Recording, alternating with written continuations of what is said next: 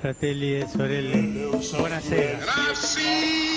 Luterilaisuus ei näy. Bismillahirrahmanirrahim. Päältäpäin kovin paljon. In the name of God. Nuorempia perheitä. Selittelemättä. I do not see. It is this unseen power. Osapuilleen vuosi on kulunut siitä, kun maailmanlaajuinen ja spontaani Me Too-kampanja nosti erityisesti naisten kokeman seksuaalisen häirinnän ja hyväksikäytön sosiaalisen median, perinteisen median, parlamenttien ja kahvipöytien ykköskeskusteluaiheeksi.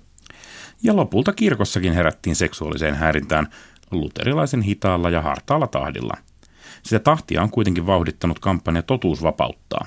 Se toi netissä julkaistujen kertomusten kautta näkyviin, mitä pyhien yhteisössä tapahtuu silloin, kun ei ole silminnäkijöitä. Vetoomus häirinnän ehkäisemiseksi jätettiin keväällä arkkipiispa Kari Mäkiselle, joka lupasi, että tämä ei jää tähän. Vaan jäikö tämä tähän? Mitä kirkossa on opittu Me Too-kampanjasta? Onko mikään käytännössä muuttunut? Vaikuttaako kirkossa yhä vaikenemisen kulttuuri? Tästä kysymyksestä ei Horisontti tänään kuitenkaan malta olla hiljaa. Minun nimeni on Samuli Suompää. Ja minä olen Anna Patronen. Me puhutaan tänään seksuaalisesta häirinnästä kirkossa ja meillä on täällä Lauttasaaren kirkkoherra ja Helsingin seurakuntayhtymän johtaja Juha Rintamäki. Tervetuloa. Kiitoksia. Sitten meillä on seurakuntapastori Nokialta Lassi Harju. Tervetuloa. Kiitos. Sekä yliopisto. Opettaja Totuus vapauttaa kampanjan aktiivi Heli Inkinen. Tervetuloa. Kiitos, kiitos. Niin, surullisen ajankohtaiseksi tämän aiheen seksuaalisen häirinnän tekee tällä kertaa se, että Helsingin seurakuntayhtymässä on tehty poliisille rikosilmoitus häirintä- tai ahdisteluepäilystä rippikoulussa. Miespuolisen pastorin epäillään ahdistelleen seksuaalisesti nuorta siellä leirillä. Leiri viimeisenä päivänä asiasta tuli, asia tuli isosten kautta muiden leirin työntekijöiden tietoon ja viime viikolla se sitten nousi lehtien otsikoihinkin, kun Kotimaa kertoi, että tässä asiassa oli tehty rikosilmoitus. Joo, ja Juha Rintamäki, sä oot antanut tässä lausuntoja seurakuntaa, jossa tämä tapahtui, niin sitä ei ole kerrottu. Sä oot antanut yhtymän johtajan ominaisuudessa lausuntoja. Mitä voit kertoa meille tästä?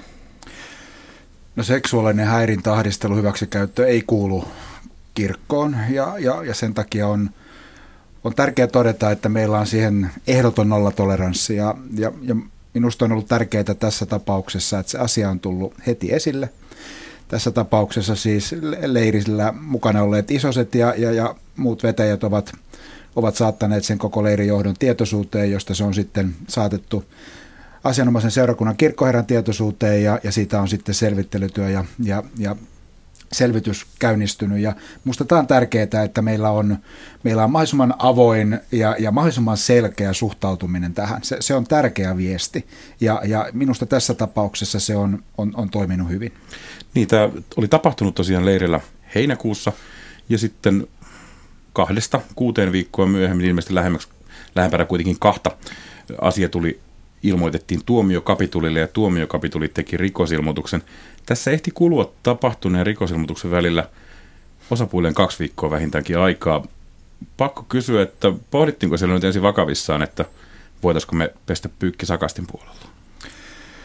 No ei, ei kyllä pohdittu. Että tietenkin selvittelytyössä menee oma aikansa ja, ja, ja, ja näin, mutta kyllä, kyllä tällaisissa tapauksissa musta on tärkeää todeta, että kynnys ilmoittaa tästä asiasta eteenpäin on erittäin matala.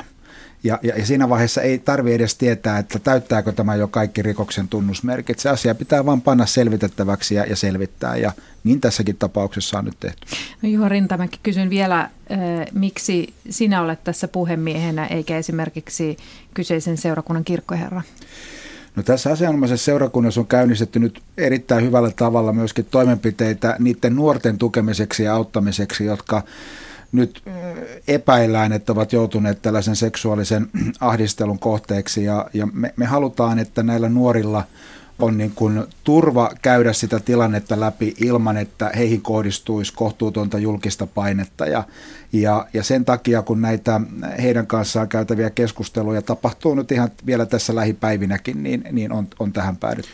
Sanoit nuorten, onko tässä kyse useammasta kuin yhdestä uhrista?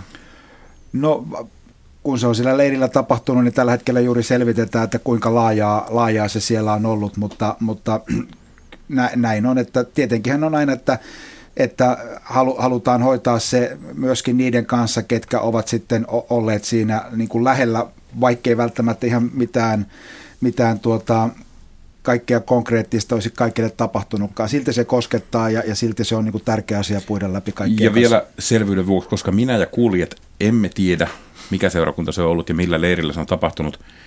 Tietävätkö kaikkien sillä leirillä olleiden nuorten vanhemmat vai joutuuko joku nyt miettimään, onko minun lapseni ollut sillä rippileirillä, jossa ahdisteltiin?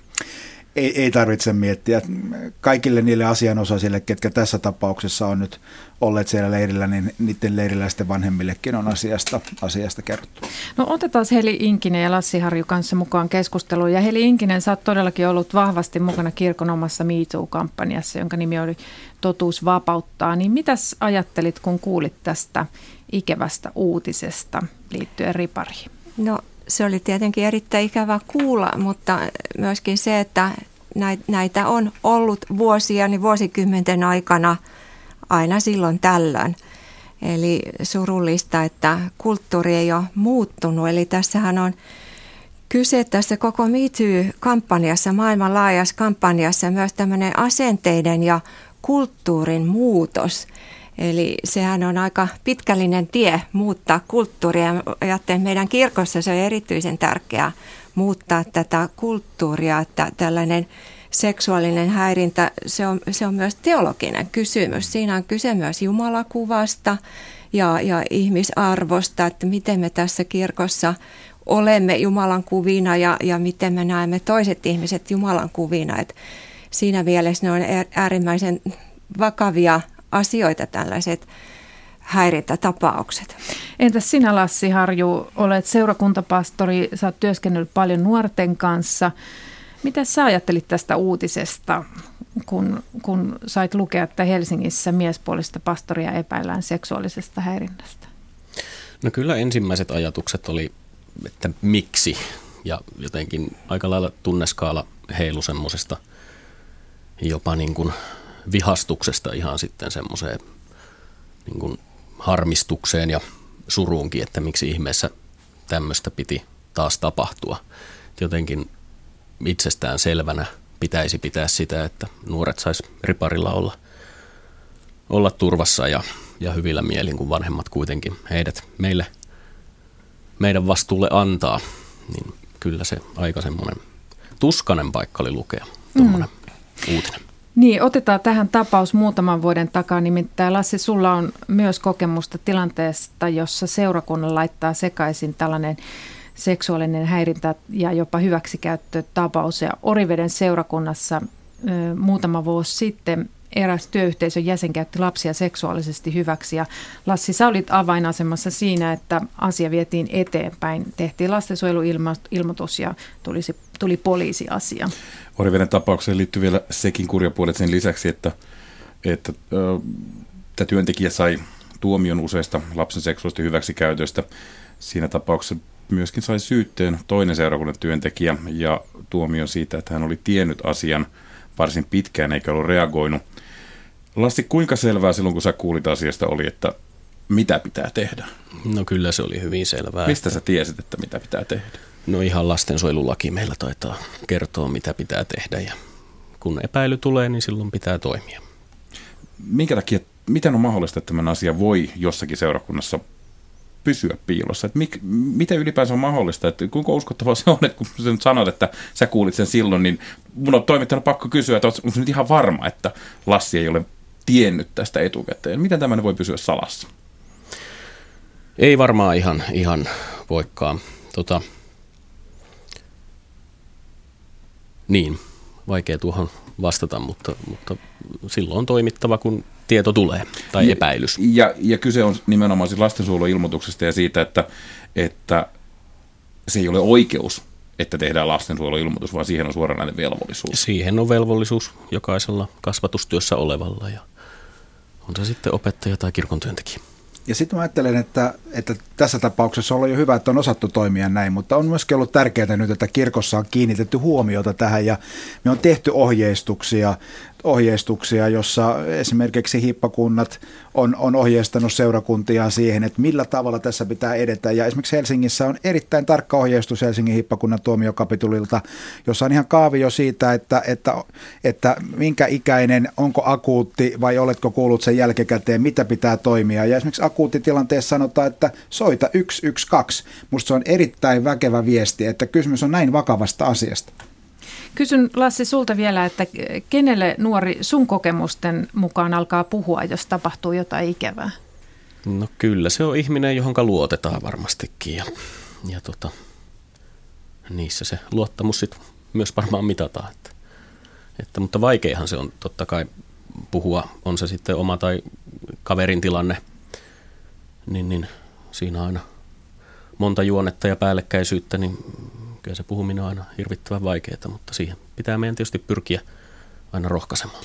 Rikosepäilystä puhuttaessa korostetaan samaan aikaan myös aina sitä, että jokainen on syytön, kunnes toisin todistetaan. Minkä verran seurakunnan työntekijä käyttää harkintaa siinä, että ketä uskotaan? Tällaisessa asiassa on kyse sanasta sanaa vastaan. Mm-hmm. Jos seurakunnan nuori sanoo, että hänellä on ollut seksisuhde tai seksiä seurakunnan työntekijän kanssa, niin mistä se tiedetään, että kuka puhuu totta? En usko, että nuoret on niin, tai sanon näin päin, että nuoret on varmasti niin viisaita, että tuskin nyt ihan tuulesta temmattuja väitöksiä hirveästi tulee, että varmaan jos on, voisi väittää, että jos on, tulee tämmöinen perätön, perätön puhe, niin varmasti sitten voisi luulla, että sillä taustalla on ristiriitoja tai riitoja ja jotain muuta motiivia, minkä, mihin sitten peilata, mutta no, et tällaistakin on tapahtunut. Mä olin, olin tosiaan vähän yli kaksikymmentä vuotta kasvatuksen hippakuntasihteerinä arkihippakunnassa ja tiiviisti tein yhteistyötä meidän rippikoulukonsulttien kanssa, jotka oli eri puolet hippakuntaa. Tällaistakin on joskus tapahtunut, mitä, mitä mainitsit, mutta silloin niin kun käytiin aika lailla läpi nuorisotyön ja, ja nuorisotyönohjaajien ja nuorisopappien kanssa, että rippikoulussa varsinkin leireillä on syytä niin kun miettiä, että miten siellä toimitaan, että missä kohtaa, jos halutaan keskustella kahdestaan, jos nuori haluaa keskustella kahdestaan kun työntekijän kanssa, niin se ei voi tapahtua jossain suljettujen ovien takana, jolloin kukaan ei näe, mitä siellä tapahtuu. Vai esimerkiksi leirioloissa se on aika helppoa, että jos se on ulkona vaikka puun alla siten, että on ihmisiä, jotka näkevät, että okei, siellä ne keskustelee, mutta se on niinku asiallista toimintaa. Silloin se on niinku turva ja suoja molempiin suuntiin. Eli se on hyvä, hyvä ottaa huomioon, että tämä seksuaalinen häirintä on tämmöinen laaja, laaja, laaja alue ja se koskee niinku niin työntekijöitä kuin seurakuntalaisia. Eli on, on turvattava, turvallinen seurakunta kaikille ja turvalliset leirit ja turvalliset tilaisuudet kaikille joka suuntaan. Ja tämä vielä mainitsen, että esimerkiksi diakoniatyössä on jo pitkään jouduttu miettimään, että mi- mi- millä tavalla voidaan turvata se diakoniatyöntekijöiden työ niin kotikäynneillä kuin vastaanotoilla. Siitä meillä olisi niin kuin oppimista siihen muuhunkin seurakuntatyöhön. Juha Rintamäki. Mä, mä palaan vielä siihen, kun puhuttiin, että, että pitääkö tietää niin kuin yksityiskohtaisesti sitten, mitä on tapahtunut ennen kuin teet ilmoituksen. Että mun mielestä on hyvä havaita ja hyvä toimia niin, että kyllä näissä asioissa pitää olla hyvin matala se ilmoituskynnys. Ja, ja, ja silloin se jää poliisin tehtäväksi selvittää sitä ja, ja, ja, ja tutkia se asia. Ja kyllä mä jotenkin luotan siihen, että, että sitä kautta asiat sitten saadaan selvitettyä niin hyvin kuin se on mahdollista selvittää. Tähän haluaisin vielä, että nämä vakavat asiat ovat tietenkin aina poliisiasioita, mutta ne ovat myöskin kirkon asioita, joita on, on syytä selvitellä kirkossa. Ja on syytä huomata, että kaikki seksuaalinen häirintä ei ole rikosilmoituksen asia eikä rikoksen asia, mutta ne ovat eettisiä kysymyksiä ja ne, ne liittyvät juuri myös teologiaan, eli jumalakuvaan. Ne kaikki ilmoitukset, joita uhrit ö, vievät niin papeille, kirkkoherroille kuin tuomiokapituliin asti, niin, niin ne on syytä käsitellä. Ne on eettisiä asioita ja ne liittyy tähän meidän ammatilliseen toimintaan pappeina, nuorisotyönohjaajina, myös luottamushenkilöinä, vapaaehtoisina kirkossa. Eli uhreja pitää aina kuunnella, ja tässä meillä on niin kuin parannuksen tekemistä meidän kirkossa ja peiliin katsomista, että tämä vaikenemisen kulttuuri on meillä Suomessa erityisen vahva myös kirkossa, ja myös vaientamista on tapahtunut, eli tässä on tehtävä suuri kulttuurimuutos. Uhria on aina kuunneltava. Lassi Harju, Joo. tässä Oriveden tapauksessa tosiaan, sitten kun tehtiin lastensuojeluilmoitus, se johti rikosilmoitukseen ja tuomioon, eli se juridinen puoli tuli käsiteltyä täysin. Mitä seurakunta voi, tai seurakunnan pitäisi muuten oppia tällaisesta, koska se ei oikeastaan riitä meille, että rikollinen saa tuomion ja joutuu kenties istumaan. Siinä on paljon muustakin kysymys. Nuorisotyössä riskejä aiheuttaa erityisen paljon sellaiset tilanteet, jossa nuorten kontaktihenkilönä toimii yksi ainoa luotettu aikuinen. Jos hän ei sitten osoittaudu luottamuksen arvoiseksi, niin nuorille ei välttämättä ole ketään muita siinä lähellä. Millaisia asioita sä uskot, että sinä olet oppinut ja kenties seurakunta oppi tästä, mitä vuosia sitten tapahtui? Jaa, ehkä niin kuin Heli tuossa puhui tästä kulttuurista ja siitä, siitä, että millä lailla me annetaan, annetaan vaikka nuorisotyön ö, henkilöityä vaikka yhteen ihmiseen, yhden ihmisen ympärille. Ja sitten tietysti vaikka nyt herätysliikkeetkin jo pikkusen tuo oman mausteensa, miten me tehdään työtä, niin tavallaan se ö, ei ehkä pääsisi tai saisi päästää vaikkapa nuorisotyötä irtaantumaan semmoiseksi omalakiseksi yhteisöksi siellä kirkon sisällä vaan, tai seurakunnan sisällä vaan, vaan jotenkin, voisiko nyt käyttää sitten sanaa valvonta. Että nuorisotyö ei välttämättä tässä kannusta yhteyteen muuhun seurakunnan kanssa, vaan niin, joissakin tilanteissa jopa mm. lisää sellaista epäluottamusta, että jos nuorisotyössä on tämmöinen hyvin Tietynlainen, tietyllä tavalla Jeesus-keskeinen oma hengellinen ilmapiiri, niin se kaikki muu vaikuttaa vieralta. Kyllä, näin voi olla, joo. Ja varmasti pienen, pienten seurakuntien ongelma ehkä enemmän vielä. Että. Mä, mä Me... haluaisin, saanko tähän vielä, vielä tota, kääntää katseen myöskin tähän ennaltaehkäisevään työhön. Et nyt me aika paljon puhutaan siitä, mikä on, on se ensimmäinen askel, että ensinnäkin, että uhreja on kuunneltava ja asioista on puhuttava, mutta seuraava askel on se niin kuin määrätietoinen ennaltaehkäisevä työ meidän kirkossa seksuaalisen häirinnän poistamiseksi, jota muun muassa Luterilaisen maailmanliiton ö, vuosikokous, iso kokous vuonna kaksituhattaseitsemäntoista antoi jäsenkirkoilleen tehtävän poistaa seksuaalinen häirintä kirkoistaan sekä kerätä sitä kokeneiden kertomuksia. Tätä esimerkiksi meidän kirkossa ei ole kokonaiskirkon tasolla tehty, ei ole lähdetty tekemään, vaan, vaan meidän pieni ruohonjuuritason ryhmämme lähti sitä tekemään. Ja, ja onneksi on ö, ryhdytty eri hiippakunnissa nimeämään näitä yhdyshenkilöitä. Se on ihan hyvä ensimmäinen askel, mutta siitä tarvii tarvitsevia edetä, että he kaikki tarvitsevat koulutusta. Me tarvitaan kootusti materiaalia, jota on saatavilla. Muun muassa Ruotsin kirkossa on tehty pitkään tätä työtä, Norjan kirkossa, anglikaanisessa kirkossa. Esimerkiksi meillä Suomessa on paljon materiaalia. Me tarvitaan tästä puhumista, koulutusta, yhteisiä suuntaviivoja kokonaiskirkon tasolla. Sillä tavalla me voidaan muuttaa asioita paremmaksi meidän lapsille ja nuorille ja aikuisille. Joo, eli Helsingin hiippakuntaan tuli sellainen ohje, että jokaisen seurakunnan tulisi nimittää kaksi yhteyshenkilöä. Ja vissiin muihinkin hiippakuntiin. Niin juuri. Joo. Hyvin kirjavalla tavalla sitä on toteutettu ja, ja pätevyyksiin ei ole joka paikassa ihan kiinnitetty huomiota. Niin, onko tämä hyvä malli vai onko nämä niin rankkoja juttuja, tämmöinen seksuaalinen häirintä, seksuaalinen hyväksikäyttö, että se pikemminkin on työsuojeluvaltuutetun tonttia. Mitä te ajattelette? Juha Rintamäki.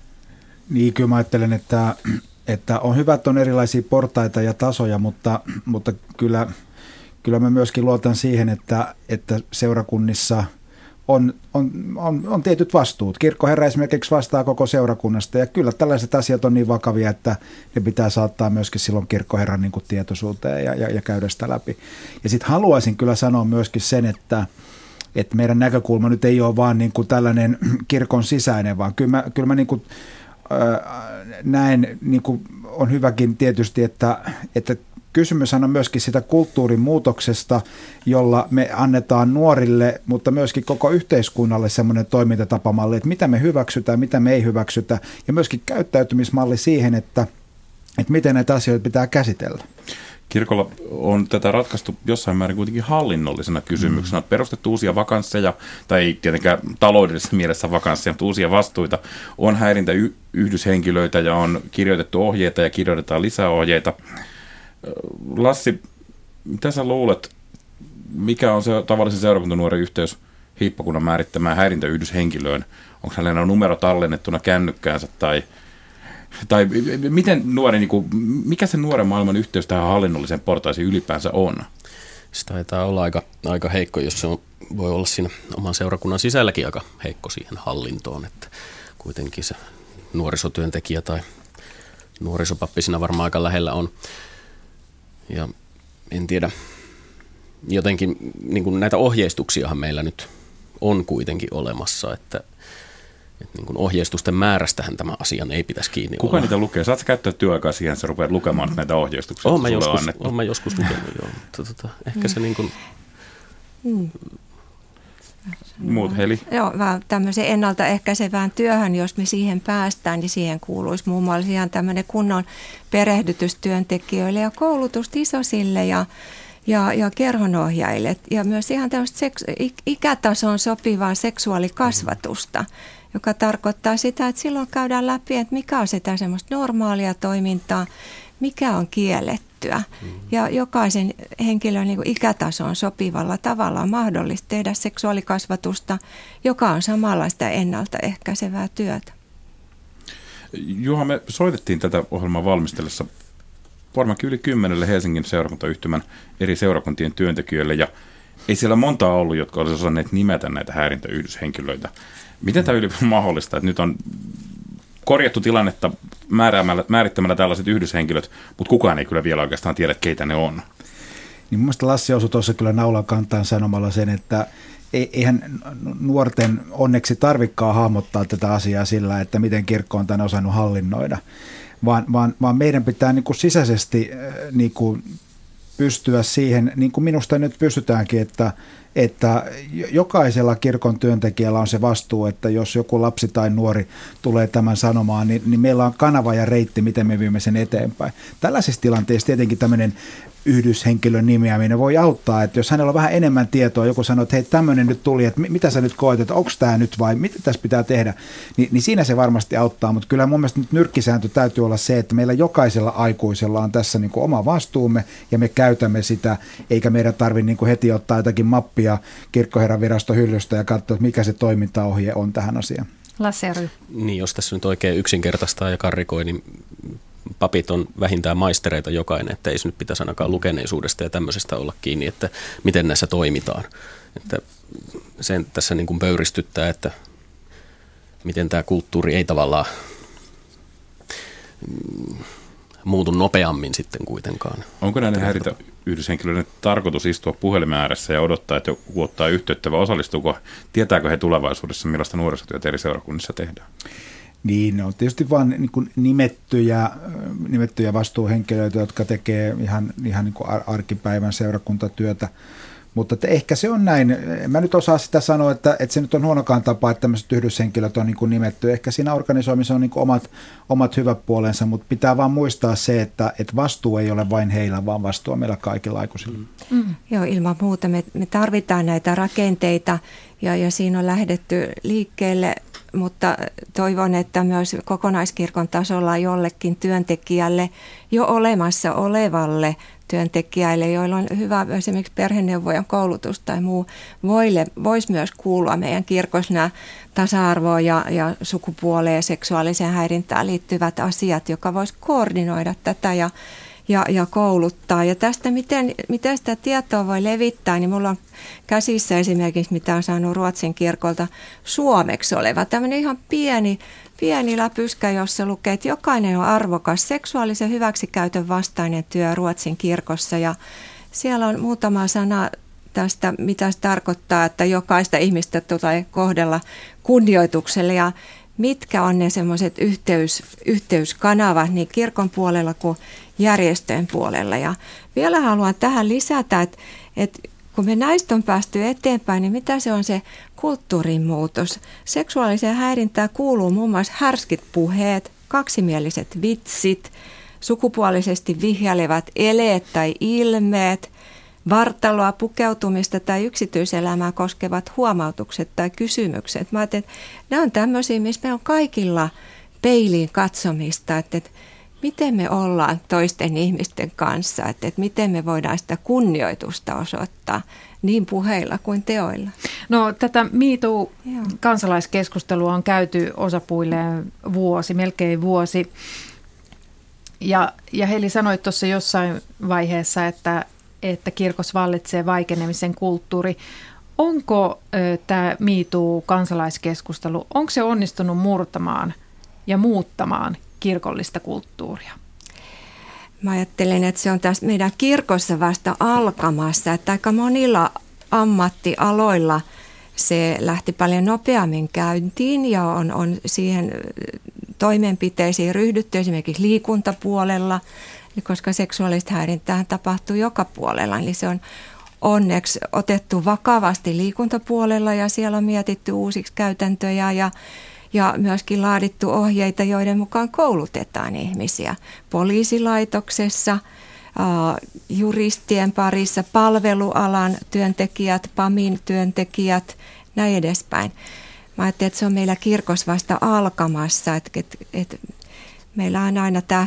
Tämä käytäntö, että kirkolla on aikaa, mutta tässä olisi nyt syytä edetä jo vähän hieman nopeammin. Tässä asiassa kirkon kvarttaali ei saa olla kaksikymmentäviisi. Ei. Mitä ei, Juha Rintamäki ei. Ja, ja Lassi Harju ajattelette? Onko tämä MeToo-kampanja ehättänyt vaikuttaa millään tavoilla vielä kirkossa?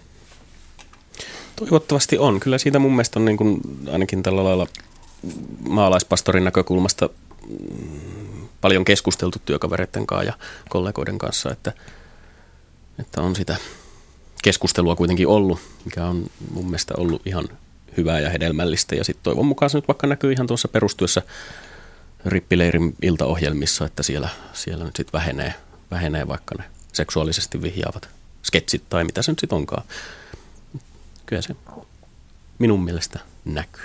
No, Juha Rintamäki. Niin on hyvä huomata, kuinka aika muuttuu, että, että ihan muutama vuosi sitten on voitu vielä ihan niin kuin vapautuneesti nauraa jollekin jutulle ja tänä päivänä kun sitä katsoo, niin huomaa, että hetkinen, että miten me on oikeasti tolle naurettu tolla tavalla. Ja, ja se, miksi se aika muuttuu, niin varmaan se juuri muuttuu tämän julkisuuskeskustelun kautta, että sehän muuttaa sitä meidän niin kuin näkemystä siihen ja siksi ajattelen, että kirkko ei ole mikään yksittäinen saareke, vaan ihan tärkeä osa tätä suomalaista yhteiskuntaa ja, ja siinä mukana me ollaan ja, ja, ja, ja, ja uskon, että tämä on myöskin muuttanut meillä käytäntöjä. Tää vielä voisin mainita, että meillä oli todellakin kuusisataaviisikymmentä allekirjoitusta vetoomuksessa, jonka luovutimme arkkipiispa Kari Mäkiselle toukokuussa, jossa toivoimme, että kirkossa otettaisiin vakavasti nämä asiat ja muun muassa näitä koulutettuja yhteyshenkilöitä hiippakuntiin sitten määrättäisiin. Myöskin on, on vielä ihan avonainen web-sivu, nettisivu olemassa double-u double-u double-u piste totuusvapauttaa piste fi, johon on voinut ja voi edelleenkin anonyymisti kertoa seksuaalisen häirinnän kokemuksista kirkon ja ekumenisesti kirkkojen piirissä. Siellä on tällä hetkellä viisikymmentä kertomusta, jotka ovat luettavissa sieltä ja sieltä voi esimerkiksi niin kuin nähdä tällaisia trendejä, jotka on samanlaisia Ruotsin kirkossa. Eli tällaiset esimerkiksi sielunhoitoprosessit ja muut tällaiset pidemmät prosessit, missä kahden kesken keskustellaan heikossa asemassa olevan ihmisen kanssa, ne ovat johtaneet tähän luottamuksen väärinkäyttöön ja seksuaaliseen häirintään ja myöskin ihan niin kuin Ää, raiskauksiin. Ja toinen trendi, joka sieltä on havaittavissa, että tämmöiset niin kuin lainausmerkeissä fyysisesti otolliset tilanteet voi johtaa tämmöiseen niin kuin impulssinomaiseen seksuaaliseen häirintään. Eli näitä on syytä tarkastella ja sitten miettiä, että miten se voi vaikuttaa ja miten sen pitäisi vaikuttaa meidän työhön ja toimintaan kirkossa. Ja ilmeisesti tätä on todella vaikea ulkopuolelta nähdä. Mä juttelin tällä viikolla myös yhden silloisen Oriveden seurakuntanuoren kanssa, joka nyt silloin tyttö, nykyisin nuori nainen, ja hän sanoi jotakin aika hätkähdyttävää. Hän sanoi, että ellei tätä siinä vaiheessa olisi pysäytetty, niin taisi voinut jatkua vaikka kuinka pitkään. Että ilman Lassia ja muutama muuta aikuista me oltaisiin oltu uhreja kaikki ja kukaan ei olisi meitä nähnyt. Mm-hmm. Tämä kuulostaa hirveän pelottavalta, vaikka se nyt oikeasti ole näin? Kyllä, näin, siltä se näyttää, kun lukee. Meillä on se viisikymmentä kertomusta, Ruotsin kirkon näillä sivuilla on kolmesataa kertomusta. Se on varsin usein se, se kuvio, eli saavutetaan tietoisesti, määrätietoisesti se luottamus. On se siis nuoren tai jonkun muun heikossa asemassa olevan henkilön, on sitten ero tai joku leski tai näin, saavutetaan se luottamus ja sitten sen jälkeen lähdetään käyttämään väärin sitä luottamusta. Viimeisenä oikein nopeana mm. kysymyksenä, kuinka todennäköisenä uskallatte pitää, että tämä jää nyt viimeiseksi kerraksi vähän aikaan, Juha ja Lassi? No, tämä ei ole uskon eikä toivon asia valitettavasti, mutta haluan uskoa siihen, että kirkon määrätietoisella työllä ja, ja, ja selkeillä, selkeillä tuota pelisäännöillä niin me pystymme parempaan ja meidän pitää pystyä siihen, että tällainen käytös ei kuulu kirkkoon eikä, eikä mihinkään yhteiskunnan alueeseen. Lassi Harju. Toivottavasti tästä nyt jokainen yksilönä taas otti opiksi, että ei näin. Ei näin. No niin, kiitos teille Juha Rintamäki, Heli Inkinen, Lassi Harju.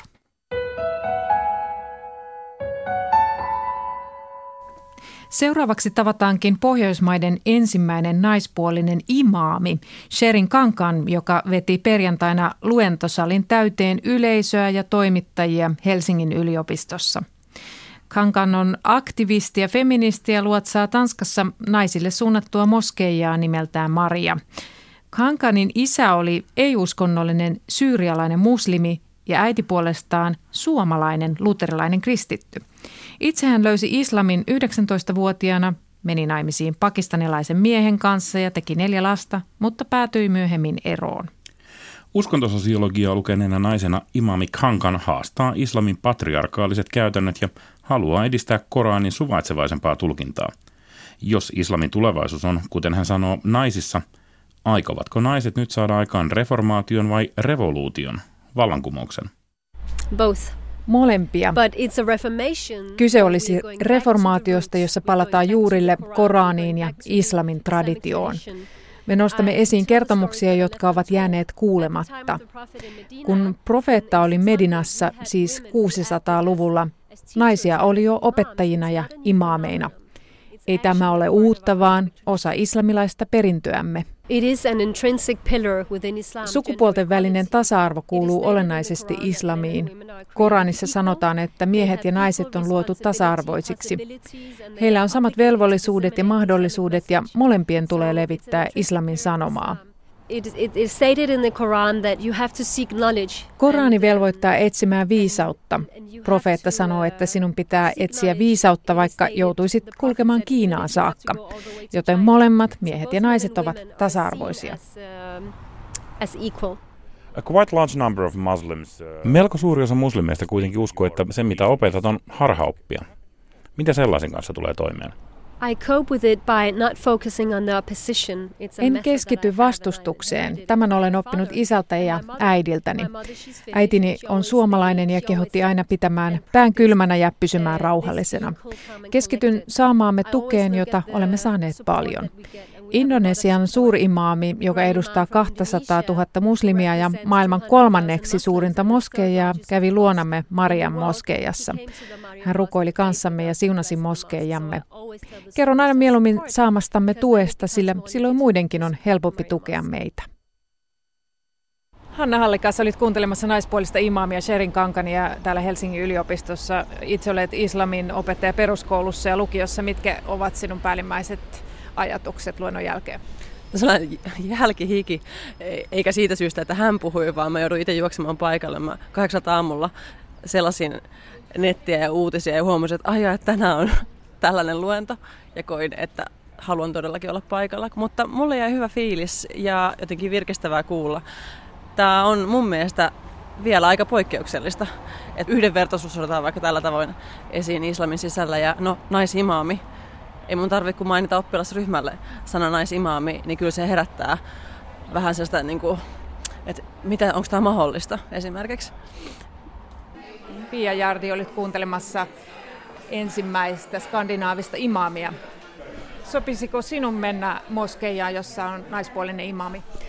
Jos on naiset rukoilee, naiset rukoilee niin, kuin, niin kyllä mä silloin, mutta mä en yhteisrukouksessa ö, haluaisi olla naisimäämin takana, vaan mielellään silloin se olisi ihan perinteinen. Mutta kyllä jos on pelkästään naisia, niin kuin heidän moskeijassaan perjantai-rukouksessa, niin mikä ettei. Näin kun käy kuuntelemassa tämmöistä naispuolista imaamia, näkee hänet ja hänen, hänen hyvin ö, länsimaiset ajatuksensa. Voisiko tässä olla ö, reformaation siemen islamin sisällä, mitä ajattelet, tämmöisessä naispuolisessa imaamissa? Kyllä. Piste, kyllä. No tota, kun mä en tiedä, onko justiin mietin, että onko toi nyt niin reformaatiota, koska nämä kaikki asiat tavallaan on musliminaiselle ihan selkeätä, tai ainakin silloin kun tietää asioita, niin selkeätä se, että, että tota, islamissa on meille kaikki oikeudet, kunhan me vaan osataan ne sieltä löytää ja koulutuksen ja tiedon kautta, kautta niin kuin hyödyntää. If people... outside Islamic tradition, outside Islam, feel that what you're teaching is the right way for Islam to go. What can people from outside Islam, non-Muslims, do to help you in your task? Moni ihminen islamin perinteen ulkopuolelta, siis moni ei-muslimi, haluaisi ehkä tukea sitä, mitä teet. Miten ei-muslimit voisivat tukea sinua ja työtäsi? It's actually a quite interesting question because I do believe that the right wing part... Se onkin kiinnostavaa. Äärioikeistolaiset puolueet Tanskassa pyrkivät horjuttamaan edistyksellisiä muslimeja, joita edustamme. He pyrkivät estämään islamia uudistumasta, sillä he haluavat pitää kiinni islamista viholliskuvana, sortavana uskontona. Se horjuttaa työtämme. He jopa pitävät meitä isompana uhkana kuin islamisteja, sillä juuri me voimme uudistaa islamia Euroopassa, ja niin me uudistammekin. Se on vain ajan kysymys. We are actually able to change the narrative of Islam in Europe, and we will. It's only a matter of time. We are going to to use our voice. Me käytämme ääntämme ja levitämme sanomaa islamista rauhanuskontona, emme vain sanoillamme, vaan myös teoillamme. What would you like to say to young Finnish girls who are Muslims? Mitä haluaisit sanoa nuorille suomalaisille muslimitytöille? Sometimes we think that it's impossible to change. Haluan sanoa, että vaikka joskus tuntuukin siltä, että tilanteemme muuttaminen on mahdotonta, se ei ole. Joskus jo pieni ryhmä ihmisiä voi tehdä muutoksen. Muutos vain ei tule, vaan se on itse tehtävä. Meidän on löydettävä uudelleen islamin tärkeät oppineet naiset ja meidän on muutettava tieto toiminnaksi. Meidän on haastettava patriarkaaliset rakenteet uskonnollisissa instituutioissa.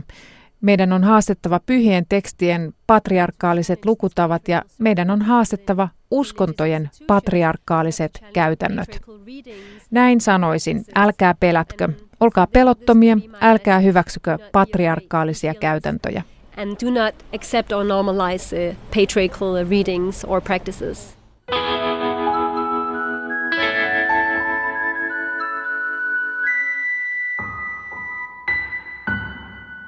Ja seuraavaksi kohdun sisäisiin asioihin. Ulkoministeri Timo Soini on tehnyt kesällä abortilla sisäpolitiikkaa. Ensin kritisoimalla Irlannin kansaa, joka kansanäänestyksessä antoi äänensä abortin laillistamiselle ja elokuussa ylistämällä Argentiinan senaattia, joka puolestaan hylkäsi lakiesityksen abortin laillistamisesta. Soinin aborttikanta on ollut hyvin tiedossa, mutta hänen lausuntojaan kritisoivat sekä hallituskumppanit että erityisesti ne suomalaiset naiset, joiden mielestä miesulkoministerin mielipiteellä abortista ei oikeastaan pitäisi olla mitään väliä. Mikkelin piispa Seppo Häkkiselläkin on sanansa sanottavana abortista. Piispaa vaivaa julkisen keskustelun mustavalkoisuus ja se, että kysymystä käsitellään vain naisten oikeutena, vaikka kyse on myös alkaneesta ihmiselämästä. Keskustelussahan on korostunut se, että raskauden keskeytystä pidetään korostetusti seksuaali- ja lisääntymisterveysoikeutena ja se nähdään lähes kokonaan kysymyksenä naisen oikeudesta omaan ruumiiseensa. Ja toki se sitä on. Ja sen sijaan keskustelussa on lähes tyystin sivuttu se, että abortti merkitsee alkunsa saaneen elämän päättämistä. Raskaus voidaan keskeyttää, mutta sikiön kohdalla se merkitsee elämän loppua ja ja halusin nostaa keskusteluun näitä suuria kysymyksiä siitä, että kenen elämällä on arvoa ja kenellä on oikeus elämään, kenellä on oikeus päättää, kuka saa syntyä ja kuka ei. No sitten se toinen ajatus, mikä tähän aborttiin liittyy, on myös se, että se on hyvin mustavalkoista. Ja jotenkin mielestäni on unohtunut se, että abortti on kuitenkin aika iso eettinen kysymys ja monesti myös iso vaikea eettinen ongelma, jossa ei ole kaikkiin mahdollisiin tilanteisiin olemassa helppoja joko tai vastauksia. Ja erityisesti näihin sosiaalisiin syyn tehtäviin abortteihin liittyy mielestäni näitä eettisiä ongelmia, joista meidän pitäisi keskustella enemmän koko yhteiskunnan tasolla. No, tämä abortista keskustelu on ollut hyvin tunnelatautunutta. Mistä tämä sinusta kertoo? Tätä olen paljon pohtinut ja varmasti ainakin siitä, että kyse on hyvin herkällä alueella liikkuvasta kysymyksestä. Silloin on luonnollista, että siihen liittyy vahvoja tunteita. Olen pohtinut myös sitä, että voiko taustalla olla se, että pohjimmiltaan me tunnistamme ihmisyksilön elämän lopettamiseen liittyvät eettiset ongelmat ja kannamme siitä jonkinlaista kollektiivista syyllisyyttä. Ja senkö takia sitä on niin vaikea käsitellä ja, ja kohdata. Jokainen toimii luonnollisesti oman harkintansa ja oman tuntonsa mukaisesti ja elämäntilanteet on, on aina erilaisia ja tämmöisiä kyllä ei, mustavalkoisia vastauksia ei aborttiinkaan liittyviin kysymyksiin ole olemassa. Mutta kyllä mielestäni yleisellä tasolla aborttiin liittyvistä periaatteellisista kysymyksistä olisi rohjettava keskustella avoimesti ja kestäviä perusteluja etsiä. Nyt vähän tuntuu siltä, että tunnelataus vie toiseen suuntaan, kun se ei kyettäisi keskustelemaan näistä asioista. Piispa Seppo Häkkinen, olet siis kirjoittanut muutaman sanan abortista Itä-Häme-lehteen sekä omalle Facebook-seinällesi. Millaista palautetta olet saanut?